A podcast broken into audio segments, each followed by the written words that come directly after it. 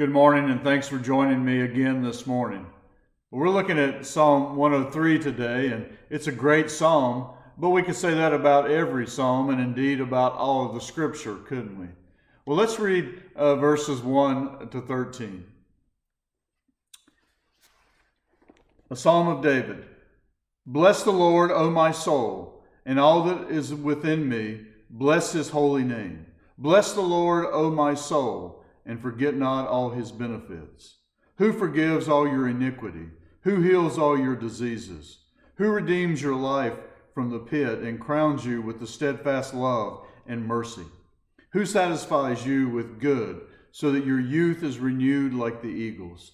The Lord works righteousness and justice for all who are oppressed. He made known his ways to Moses, his acts to the people of Israel. The Lord is merciful and gracious slow to anger and abounding in steadfast love. He will not always chide, nor will he keep his anger forever. He does not deal with us according to our sins, nor repay us according to our iniquities. For as high as the heavens are above the earth, so great is his steadfast love towards those who fear him. As far as the east is from the west, so far does he remove our transgressions from us.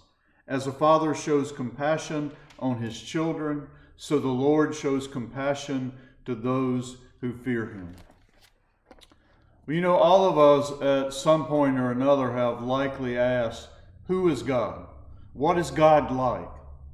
Dane Ortlund, in his devotional book on the Psalms, asks it this way What is it, above all else, that weary sinners most need to know? What is oxygen to us in our distress, pain riddled lives? His answer the radiant sun of divine favor shining down on God's children.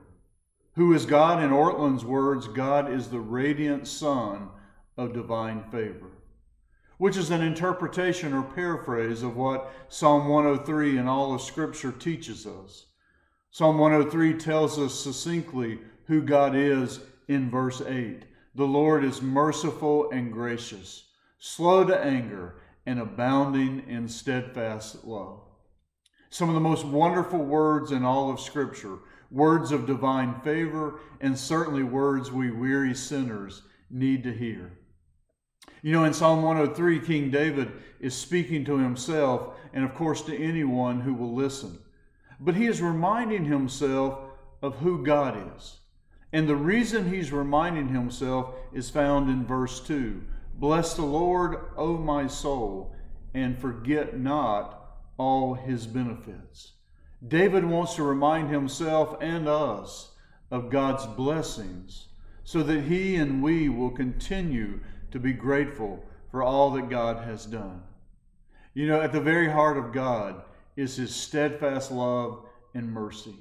And King David is reminding himself and us that we should not take God's grace for granted. Like David, we should bless the Lord. And what does it mean to bless the Lord? Well, the word barak in Hebrew means to bless or kneel down in worship, to praise and give adoration. It means to thank God for his greatness and to speak words of excellence unto him. It is to give God our highest praise and worship. David declares, verse 1, that we should praise God with all that is in us. All that we have, all that we are, should be given in worship of God, the one who has poured out his steadfast love upon us. You know, when I became a believer, and I truly heard the hymn when I surveyed the wondrous cross for the first time, I was convicted by the fourth stanza. And it is it, it has convicted me ever since, almost every time I've heard it, and reminded me that God deserves even more worship than I can possibly give him. Were the whole realm of nature mine, that were a present far too small. Love so amazing, so divine, demands my soul, my life, my all. Perhaps someone might be thinking, but does the worship of God, the Father, Son, and Holy Spirit really demand my all, even my soul and my life? Well, King David thought so, And he gives us some reasons why. Verse 3 it is the Lord who forgives all our iniquities, it's the Lord who forgives our sins. Also, verse 3 it's the Lord who heals our diseases. Verse 4 it's the Lord who redeems our lives. Verse 5 it's the Lord who satisfies us with good things. Verse 8 and 10 and 11 it's the Lord who is merciful and gracious. He's the one who's slow to anger and abounding in steadfast love. Uh, he doesn't deal with us according to our sins. He doesn't repay us according to what our sins deserve. Instead, again, he looks upon us with steadfast love. You know, the Bible says in John 3:16 that God so loved the world that he gave his only son, that whoever believes in him should not perish, but have eternal life. God cannot possibly be more merciful to us than that. God deserves all our worship and so much more. If you haven't already, I urge you to trust in God's steadfast love in Jesus and join with those who bless his holy name. And if you've already trusted Jesus, keep trusting him and keep blessing his holy name with all that is in you. Well, let's pray together. O oh Lord, we bring praise and blessings and honor to your holy name. We come with all that we have and all that we are to praise and adore you. And Lord, even if we could fully accomplish that, even if we could give you everything, it still wouldn't be enough for your steadfast love in Jesus. So, Lord, if we've been complacent about our worship, Move us out of our complacency. Remind us again and again of all your blessings. Remind us that you have forgiven our sins, not according to our sins, but according to your steadfast love. You've redeemed our lives.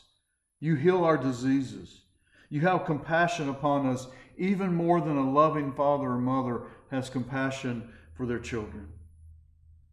Oh, Lord, love so amazing so divine, indeed demands our souls, our lives, our all. Empower us, enable us to give you our all. In Jesus' name we pray. Amen. Well, may the Lord bless you and uh, give you a great week. Take care. God bless.